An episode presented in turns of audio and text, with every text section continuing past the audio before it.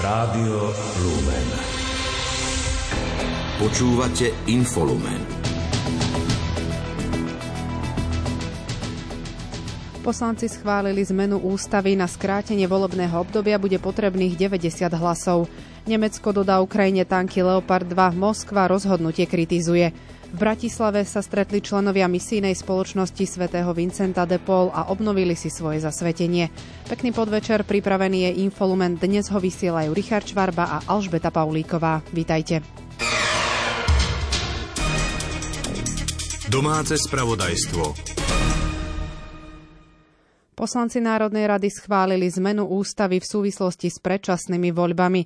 Skrátiť volebné obdobie parlamentu bude možné uznesením, na ktorého schválenie bude potrebných aspoň 90 hlasov. Zmena obsahuje pozmenujúci návrh Márie Kolíkovej. Návrh bude môcť predložiť najmenej petina poslancov, teda 30 zákonodarcov. Kolíkovej pozmenujúci návrh obsahuje aj zakotvenie princípu pomerného zastúpenia volebného systému a jedného volebného obvodu pre voľby do Národnej rady v ústave, čo bolo podmienkou Oľano. Plénum zároveň odmietlo pozmenujúci návrh poslanca za ľudí Juraja Šeligu. Žiadal ústavnoprávnu ochranu špecializovaného trestného súdu a úradu špeciálnej prokuratúry. Zmenu ústavy dnes, dnes už podpísala aj prezidentka Zuzana Čaputová. O uznesením, ktorým sa má skrátiť volebné obdobie, majú poslanci rokovať zajtra. Určiť sa má termín predčasných volieb. Strany bývalej koalície sa dohodli, že by mali byť 30. septembra. Hlasovať by sa mohlo podľa predsedu parlamentu Borisa Kolára v útorok. Zároveň uviedol, že hnutie Zmerodina podporí v Národnej rade májový, júnový aj septembrový termín predčasných volieb a uvidí, kde sa nájde potrebný potrebných 90 hlasov poslancov. My zahlasujeme aj za júnový, aj za septembrový. Prečo? Lebo si myslíme, že by bolo lepšie v júni vykonať tie voľby. Je to lepšie, ale ešte raz, musíme nájsť 90 poslancov. Keď nenájdeme 90 poslancov na jún, tak sa musíme snažiť nájsť 90 poslancov na september. Keď nenájdeme ani na september, tak voľby budú až o rok, vo februári a bude tu na úradnícka vláda pani prezidentky. Schválenie zmeny ústavy vníma dočasne poverený premiér Eduard Heger ako naplnenie prvého kroku dohody o predčasných voľbách. Verí, že parlament zároveň čo najskôr určí aj termín ich konania. Poslanci za Oľano nebudú hlasovať za žiadny iný termín predčasných volieb ako septembrový. Potvrdil to líder Oľano Igor Matovič. Zopakoval, že ľudia ich zvolili, aby bránili mafii vrátiť sa k moci. Za najväčšie sklamanie od hnutia Zmerodina považuje Matovič to, že blokuje úpravu paragrafu 363 trestného poriadku. Zároveň skritizoval Smer SD za to, že v minulosti nepodporil návrhy Oľano za zrušenie či zníženie kvóra pri referende. Boris Kolár od začiatku komunikoval, že je ochotný a podporiť aj jún. Nikto sme mu nehovorili, aby to nerobil, takže v podstate si pôjdu tak, ako verejne komunikovali. Jedine keď Saska opäť to zahrá tak, že sú schopní zmeniť z dna na deň názor naopak, tak e, teoreticky môže byť aj jún. Je to ich na ich rozhodnutí. My samozrejme za jún alebo iné termíny hlasovať nebudeme. Opozičný smer SD navrhne termín predčasných volieb na 20. mája. Naďalej odmieta konanie volieb až v septembri. Uviedol to predseda Smeru Robert Fico. Poznamenal, že už júnový termín je neskoro a pripomenul, že vláda Eduarda Hegera stratila dôveru ešte v závere roka. Zároveň kritizoval, že do novely ústavy v súvislosti so skrátením volebného obdobia sa nedostala možnosť referenda. Termín 20. máj je úplne ideálny pre všetkých. Aj kvôli tomu, že v lete by sa vláda mohla sústrediť na spracovanie nového štátneho rozpočtu, ktorý musí prejsť radikálnymi zmenami. Dokonca to leto by sa možno dalo využiť aj na rokovanie o programovom vyhlásení vlády. My samozrejme nemôžeme súhlasiť s 30. septembrom, ak si myslí rozbitá, rozpadnutá vládna koalícia, že zahlasujeme za zmenu ústavy, kde rušia ľuďom právo v referende rozhodovať o Národnej rade Slovenskej republiky a potom ešte prídeme do parlamentu a zahlasujeme 30. septembra ako deň predčasných parlamentných volieb, tak snáď nás nepovažujú za úplných hlupákov a idiotov. Ak bude mimo parlamentná strana Hlas SD súčasťou vlády, bude iniciovať zmenu ústavy tak, aby občania mohli skrátiť volebné obdobie parlamentu referendum. Strana zároveň víta, že sa podarilo zmenou ústavy aspoň nejakým spôsobom skrátiť volebné obdobie Národnej rady. Líder strany Peter Pellegrini uviedol, že ak občan moc dáva, majú právo aj brať. Výšku regulovanej ceny elektriny na budúci rok určí Úrad pre reguláciu sieťových odvetví z cien na burze v druhom a treťom štvrť roku tohto roka. Uviedol to hovorca Urso Radoslav Igas.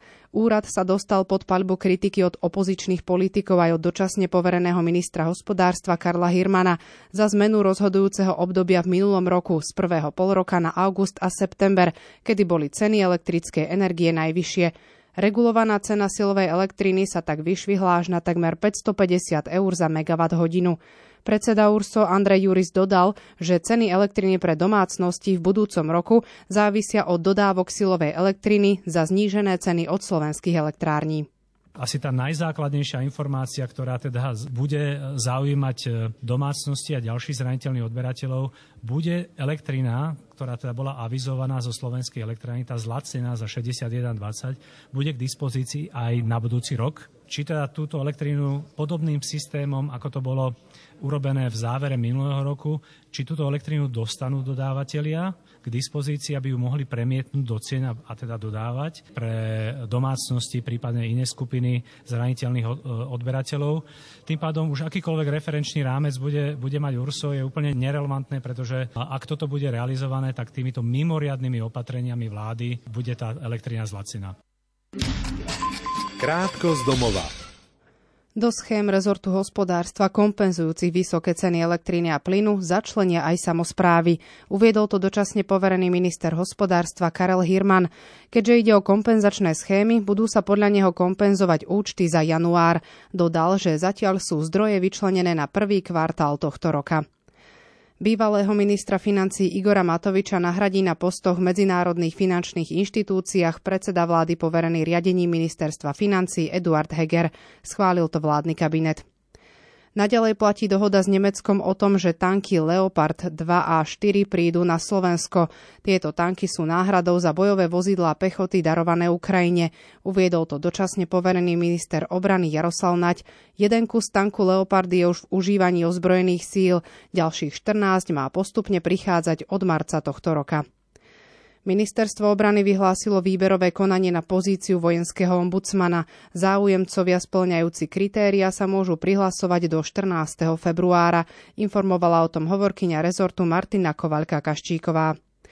Prezidentka Zuzana Čaputová prijala nových veľvyslancov Helenskej republiky a Maďarska. Pri tejto príležitosti jej odovzdali svoje poverovacie listiny.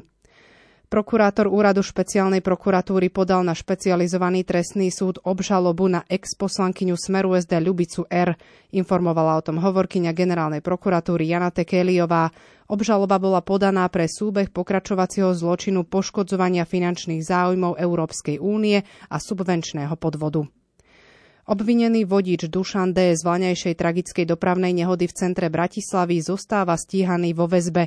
Rozhodol o tom sudca pre prípravné konanie okresného súdu Bratislava 1, keď zamietol žiadosť obvineného o prepustenie z väzby na slobodu. Rozhodnutie nie je právoplatné, o sťažnosti bude rozhodovať Bratislavský krajský súd. V Trnavskom kraji niekto na tiesňovú linku 112 nahlásil viacero bomb.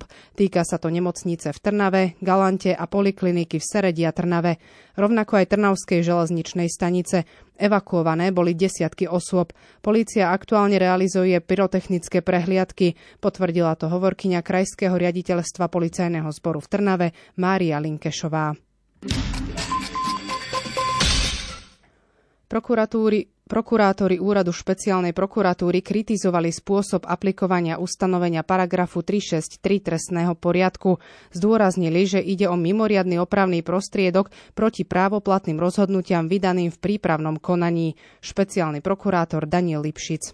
Môj názor je, že sa v mnohých, a budeme to konkretizovať, v mnohých rozhodnutiach podľa paragrafu 363 trestného poriadku aplikujú akoby iné pravidlá, iné právne názory. Iné je to v kauzách, ktoré, kde figurujú vplyvné osoby spoločenského a podnikateľského života a iné je to v kauzách, kde figurujú iné osoby, ktoré takýto vplyv a postavenie nemajú. Prokurátor Ladislav Masár zdôraznil, že generálny prokurátor je pri rozhodovaní podľa paragrafu 363 limitovaný, keďže ide o mimoriadny opravný prostriedok. Dôvodnosť rušiť právoplatné uznesenia je podľa neho len vtedy, ak napadnuté procesné rozhodnutie bolo vydané v hrubom rozpore s dôkaznou situáciou alebo je výsledkom nezákonného postupu. V reakcii na dôvody zrušenia obvinenia ex-šéfovi Slovenskej informačnej služby Vladimirovi P. z leta 2021 uviedol, že väčšina trestných stíhaní sa začína na základe písomných trestných oznámení. Vladimír P. bol neskôr opätovne obvinený. Masár v tejto veci upozornil tiež na konanie prokurátorky generálnej prokuratúry pred začiatkom súdu. Takisto ja som sa s týmto nikdy nestretol a myslím si, že toto sa výlučne uplatňuje iba v niektorých málo kauzách, ktoré dozoruje vrát špeciálnej prokuratúry. Štandardne vždy generálna prokuratúra, prokurátori trestného odboru, keď zistia, že prípravné konanie skončilo, tak ani to konanie o 363 nepokračuje. Oni tú 363, ten návrh odstupujú súdu, aby sa s tým teda prípadne oboznámil, aby to vyhodnotil z hľadiska relevancie tých namietaných skutočností, ale nikdy som nezažil, že by to komentovali nejakým spôsobom, že by to vyhodnocovali a sami upozorňovali, čo tam prokurátor spravil zle a nezákonne. Dočasne poverený minister vnútra Roman Mikulec by súhlasil so zmenou paragrafu 363 trestného poriadku. Konštatuje to na sociálnej sieti. Aj na základe udalostí z posledných dní je podľa neho na mieste, aby sa k nemu vyjadril ústavný súd. Podporuje preto iniciatívu prezidentky Zuzany Čaputovej, ktorá sa naň v tejto veci chce obrátiť. Generálna prokuratúra vyhlásila, že nebude viesť prostredníctvo médií názorovú polemiku s úradom špeciálnej prokuratúry. Hovorca Dalibor Skladan uviedol, že všetky rozhodnutia generálneho prokurátora poskytovali jasnú a zrozumiteľnú odpoveď na právne a skutkové otázky a zároveň zodpovedajú individuálnym okolnostiam každého z prípadov.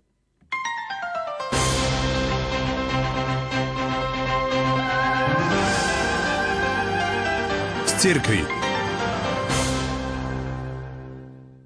Rada pre ekumenizmus Bratislavskej arcidiecézy s kresťanskými cirkvami a cirkevnými spoločenstvami v Bratislave zorganizovali vo františkánskom kostole ekumenickú bohoslužbu slova. Uskutočnila sa počas týždňa modlitieb za jednotu kresťanov. Jadrom modlitby bol verš proroka Izajáša Robte dobro, domáhajte sa práva a evanieliový obraz posledného súdu podľa apoštola Matúša. Meditácie nad týmito časťami Božieho slova mali otcovia Martin Šefranko a Ľudovít Pokojný, v ktorých sa zamýšľali nad obnovou našich srdc skrze lásky k blížnemu a milosrdných skutkov. Súčasťou modlitby boli svedectvá otca Igora Marusina z Ukrajiny o jeho pastorácii ukrajinských odídencov v Bratislave a Gabčíkove. V Bratislave sa uskutočnilo formačné stretnutie členov misijnej spoločnosti svätého Vincenta de Paul, ktoré sa koná každý rok v provinciálnom dome. Nosnou témou bola prednáška talianského historika misijnej spoločnosti s názvom Svetý Vincent de Paul, človek horizontov. Súčasťou programu bola Sveta Omša, ktorú celebroval provinciál Páter Tomáš Brezáni. Vo svojom príhovore vyjadril túžbu, aby nás Boží urobil hodnými svetkami a hlásateľmi Evanielia. Členovia misijnej spoločnosti si na záver obnovili svoje zasvetenie. Len niekoľko dní pred otvorením riadneho generálneho zhromaždenia biskupskej synody sa pre jej účastníkov uskutočnia rekolekcie, ktoré povedie dominikánsky teológ Timothy Redcliffe. Informoval o tom generálny relátor zhromaždenia kardinál Jean-Claude Olarech. Mladí sú zas pred synodou pozvaní na ekumenické víkendové stretnutie vo väčšnom meste, organizované komunitou TZ. 30. septembra sa všetci spoločne so Svetým Otcom a reprezentantmi rôznych cirkví zúčastnia na modlitbovej vigílii na námestí svätého Petra s názvom Spoločne. Zhromaždenie má byť prežívané v kontinuite s augustovými svetovými dňami mládeže v Lisabone. Prostredníctvom krátkeho videoposolstva Svetý Otec povzbudil dobrovoľníkov a rodiny, ktoré budú hostiť mladých ľudí počas augustového svetového stretnutia mladých v Lisabone a poďakoval sa im za ich štedrosť. Dobrovoľníkov vyzval, aby mladých prijali vo svojom dome nielen preto, aby slúžili, ale aj preto, aby sa otvorili iným mladým ľuďom, iným kultúram, iným pohľadom na život. Pápež František tiež pripomína, že mladí cudzinci hovoria, že najbohatšie zážitky majú z rodín, ktoré ich prijali. Pápež František v závere generálnej audiencie vyslovil apel v súvislosti s blížiacim sa Medzinárodným dňom pamiatky obetí holokaustu. Vyzval k odstráneniu koreňov nenávisti a násilia, ktoré podnietili hrôzu holokaustu. Spomenul aj dnešné ukončenie týždňa modlitieb za jednotu kresťanov. Veriacich povzbudil k tomu, aby každý vo svojom vlastnom životnom stave žili požiadavky kresťanskej jednoty, ktoré nám vyplývajú z krstu. Na záver tiež vyzval k modlitbe za Ukrajinu. Správy zo sveta.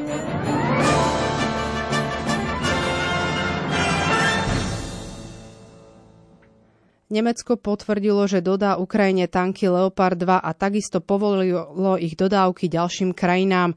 Spolkový kancelár Olaf Scholz povedal, že Nemecko koná v úzkej spolupráci so svojimi spojencami. Tanky by mohli byť dodané na Ukrajinu za približne 3 mesiace. Moskva však rozhodnutie Berlína označila za extrémne nebezpečné. Britský premiér Rishi Sunak však tento krok ocenil ako správne rozhodnutie. Bližšie informácie pripája Lucia Pálešová. Nemecko podľa vyhlásenia vlády dodá Ukrajine zo svojich zásob 14 tankov typu Leopard 2. Spolu s ďalšími krajinami by dodané tanky mohli vytvoriť dva prápory. Tieto tanky nemeckej výroby patria k najvýkonnejším na svete a ich poskytnutie Ukrajine by znamenalo veľké posilnenie ukrajinskej armády v boji proti invázným ruským silám. Olaf Scholz opakovane hovoril, že Nemecko sa musí v dodávke tankov pre Ukrajinu skoordinovať so Spojenými štátmi, ktoré zvažujú Kievu poslať svoje tanky Abrams. Nemecký minister obrany Boris Pistorius vyhlásil, že prvé tanky Leopard 2 by mohli byť na Ukrajinu dodané za približne 3 mesiace. Dodal, že najprv sa urýchlene začne výcvik a dohodnú sa zásobovacie cesty. Minister uistil, že Nemecko sa priamo nestane súčasťou tohto vojnového konfliktu. Moskva však označila rozhodnutie Berlína za extrémne nebezpečné. Ruský veľvyslanec v Nemecku Sergej Nečajev v mene Moskvy rozhodnutie Berlína kritizoval. Podľa neho to prenesie konflikt na novú úroveň konfrontácie konfrontácie a protirečí vyhláseniam nemeckých politikov o neochote Nemeckej spolkovej republiky nechať sa doň vtiahnuť. Ukrajinský prezident Volodymyr Zelensky sa poďakoval nemeckému kancelárovi Olafovi Šolcovi. Generálny tajomník NATO Jens Stoltenberg rázne privítal rozhodnutie Nemecka poslať Ukrajine tanky Leopard 2. Podľa neho môžu Ukrajine v rozhodujúcej chvíli pomôcť ubrániť sa, zvíťaziť a zotrvať ako nezávislá krajina. Britský premiér Rishi Sunak tento krok rovnako ocenil a uviedol, že popri britských tankoch Challenger 2 Leopardy posilnia obrannú palebnú silu Ukrajiny. Dodal, že spoločne zrýchľujú úsilie o zaistenie toho, že Ukrajina vyhrá túto vojnu a zabezpečí trvalý mier. Kancelárovi Olafovi Šolcovi sa poďakoval aj poľský premiér Mateusz Moraviecky. Rozhodnutie poslať tanky na Ukrajinu je podľa jeho slov veľkým krokom k zastaveniu Ruska. Tento krok ocenilo aj Francúzsko. Ukrajinská armáda priznala, že jej vojaci sa po ťažkých bojoch stiahli z mesta Soledar na východe Ukrajiny. Ruské sily už predtým uviedli, že mesto tento mesiac dobili. Pokračuje Jana Ondrejková. Po mesiacoch ťažkých bojov vrátane posledných týždňov ukrajinské ozbrojené sily odišli zo Soledaru a stiahli sa k líniám pozdĺž okrajových častí mesta na pripravené pozície, povedal to hovorca ukrajinskej armády Serhii Čerevatý. Neuviedol presne, kedy sa ukrajinskí vojaci zo Soledaru stiahli, ale povedal, že tento manéver bol starostlivo naplánovaný. Uviedol, že niektorí vojaci držia okraje Soledaru, ďalší budujú obrannú líniu a opevňujú nové body, pričom zároveň uštedrujú masívny úder nepriateľovi. Dodal, že nedošlo k žiadnemu hromadnému zajatiu ani obklúčeniu ukrajinských síl. Ruská žoldnierská Wagnerová skupina, ktorá sa podľa svojich slov najviac zaslúžila o úspech v Soledare, dobitie mesta oznámila 11. januára. Ovládnutie mesta Ruské ministerstvo obrany oznámilo až o dva dní. Tieto informácie sa však nedali nezávisle overiť. Soledar mal pred vojnou približne 10 tisíc obyvateľov a počas bojov bol úplne zničený zničený. Moskva jeho ovládnutie označila za dôležitý krok pre ovládnutie nedalekého Bachmutu. O toto mesto sa bojuje dlhšie než na akomkoľvek inom mieste Ukrajiny. Úplné dobitie východoukrajinskej Doneckej oblasti je teraz prvoradým vojenským cieľom Moskvy na Ukrajine. Krátko zo sveta. V ukrajinských jadrových elektrárniach, ktoré prezrela Medzinárodná agentúra pre atómovú energiu, nie je skladované nejaké vojenské vybavenie, oznámil to šéf tohto dozorného orgánu OSN Rafael Grossi. Dodal, že je to už druhý krát, čo agentúra dokázala vyvrátiť obvinenia z protizákonných a veľmi nebezpečných vecí, ktoré sa mali odohrávať v týchto zariadeniach. Japonský premiér Fumio Kishida povedal, že v reakcii na pozvanie ukrajinského prezidenta Volodymyra Zelenského zvažuje návštevu Ukrajiny. Ešte však podľa neho nebolo prijaté žiadne rozhodnutie. Kishida chce zvážiť všetky okolnosti a podmienky. Generálny tajomník NATO Jens Stoltenberg povedal, že členské krajiny aliancie čoskoro zvýšia výdavky na obranu nad súčasnú úroveň aspoň 2% hrubého domáceho produktu. Podľa jeho slov na júlovom samite očakáva stanovenie nového cieľa rozpočtových výdavkov na obranu. Členské krajiny NATO zároveň vyzval, aby posilnili svoju podporu Kievu aj prostredníctvom dodania bojových tankov. Irán uvalil sankcie na 34 jednotlivcov a subjektov z Európskej únie a Spojeného kráľovstva. Ide o reakciu na ďalšie sankcie voči Teheránu za zásahy voči protivládnym protestom. Sankcie zahrňajú finančné opatrenia vrátane zablokovania účtov a transakcií v iránskych bankových systémoch, ako aj zákaz vydávania víz a povolení na vstup na územie Iránu. Parlamentné zhromaždenie Rady Európy predložilo svoje návrhy pre summit Rady Európy, ktorý sa bude konať v Reykjavíku. Členovia zhromaždenia upozornili, že členské štáty by mali na najvyššej politickej úrovni potvrdiť svoju jednotu v oblasti spoločných hodnôt a neochvený záväzok multilateralizmu založenému na medzinárodnom práve. Polícia na sever Španielska zatkla 74-ročného muža, ktorý údajne poslal listy s výbušninami premiérovi Pedrovi Sanchezovi a ukrajinskému veľvyslanectvu. Ide o španielského občana, ktorý podľa polície konal samostatne.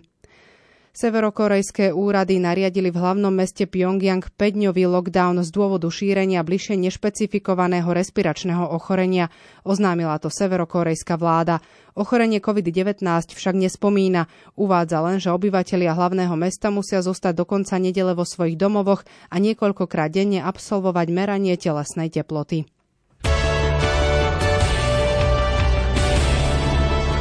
Šport Rádia Lumen. Slovenská lyžiarka Petra Vlhová skončila v dnešnom obrovskom slalome Svetového pohára na štvrtom mieste. V talianskom Krompláci zopakovala umiestnenie zo včerajšieho obráku za víťaznou Mikalou Šifrinovou, zaostala o 1,37 sekundy. Američanka nadviazala na prvenstvo zo včerajška, dosiahla 84. triumf v prestížnom seriáli a zveľadila ženský rekord.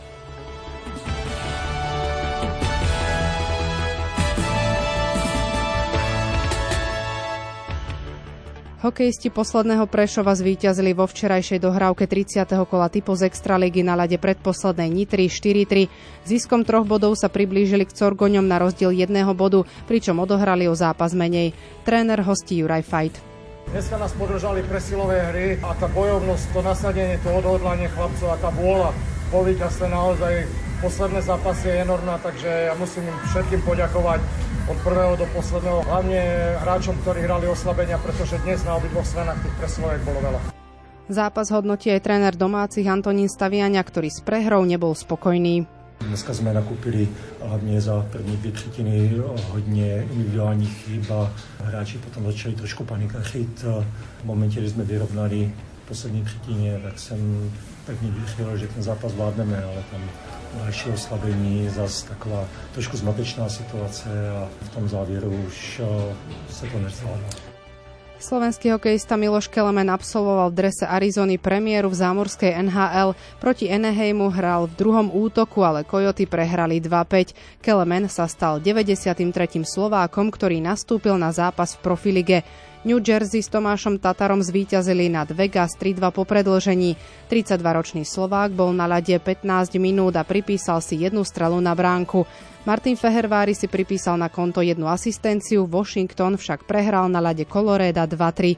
Tampa Bay s Erikom Černákom zdolala Minnesota 4-2. Slovenský obranca absolvoval cez 19 minút. Slovenské hokejistky zvíťazili v záverečnom skupinovom vystúpení na zimnom Európskom olympijskom festivale mládeže nad Fínkami 4-2. Opäť bodovo explodovala Nela Lopušanová, ktorá k dvom gólom pridala dve asistencie. Slovenské reprezentantky do 16 rokov sú v skupine priebežne na prvej priečke.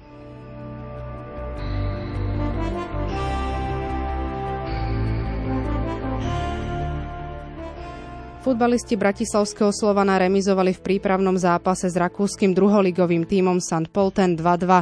Ďalší zápas v rámci zimnej prípravy odohrajú Belasi v sobotu proti Salzburgu. Spartak Trnava deklasoval Šamorín 6-1. Vo vzájomnom súboji dvoch Fortuna ligistov bola úspešnejšia Podbrezová, ktorá zvíťazila nad Emeška Žilina 3-2 a Zlaté Moravce remizovali zo Široký Briek 1-1. Úradujúci majstri Európy Taliani nastúpia na finálovom turnej Ligy národov proti Španielom.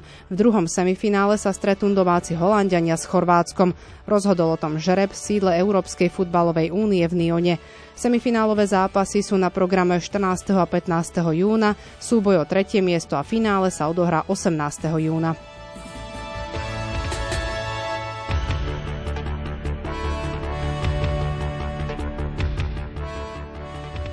Aj o druhý ceníkov pre Slovensko na majstrovstvách sveta v paraalpskom lyžovaní sa postarala Alexandra Rexová. S navádzačkou Evou Travčíkovou vybojovali v kategórii zrakovo znevýhodnených žien bronz v zjazde. Predtým získali striebro v superkombinácii. Talianská biatlonistka Mikela Kararová triumfovala vo vytrvalostných pretekoch žien na 15 kilometrov na majstrovstvách Európy. Z kvinteta slovenských reprezentantiek skončila najvyššie na 34. mieste Henreta Horvátová. Zuzana Remeňová obsadila 54. miesto, Ivona Fialková skončila o dve priečky nižšie a Julia Machiniaková bola 60. Mária Remeňová preteky nedokončila. V mužských vytrvalostných pretekoch na 20 km triumfoval norský biatlonista Endre Stromshain. Z dvojice slovenských reprezentantov skončil Matej Kazár na 74. mieste a Michal Šima preteky nedokončil.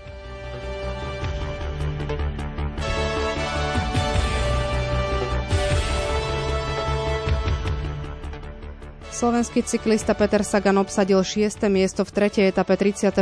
ročníka pretekov Vuelta a San Juan. V hromadnom špurte triumfoval Američan Quinn Simons. Vedenie v celkovom poradí si udržal Ír Sam Bennett, ktorý skončil dnes tretí.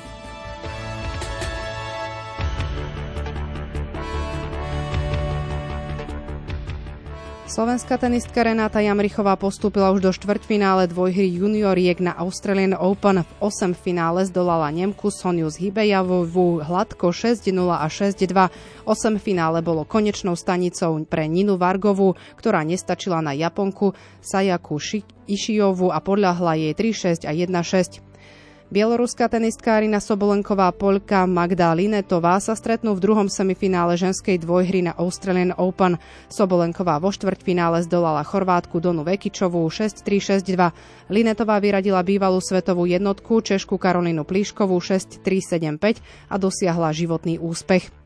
Srbský tenista Novak Djokovic a Američan Tommy Paul sú druhí semifinalisti mužskej dvojhry na Australian Open. Djokovic zdolal Rusa Andreja Rubľova 6-1, 6-2, 6-4. Paul zvíťazil nad svojim krajanom Benom Sheltonom 7-6, 6-3, 5-7 a 6-4 a dosiahol životný úspech.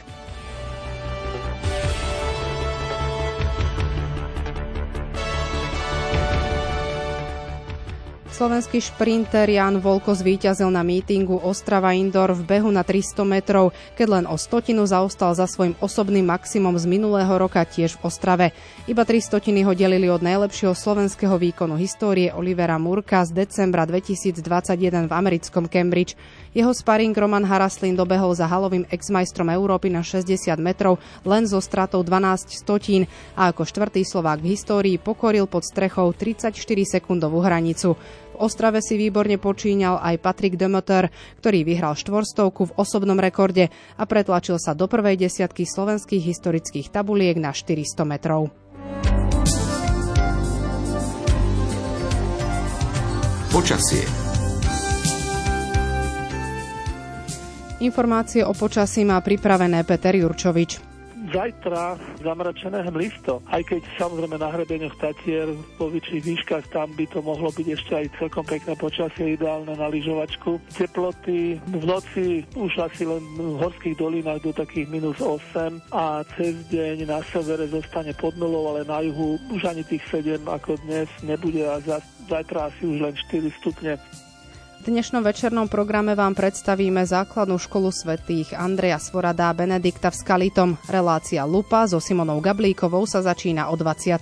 Prežite pohodový zvyšok dňa. To vám prajú Richard Čvarba a Alžbeta Paulíková. Do počutia.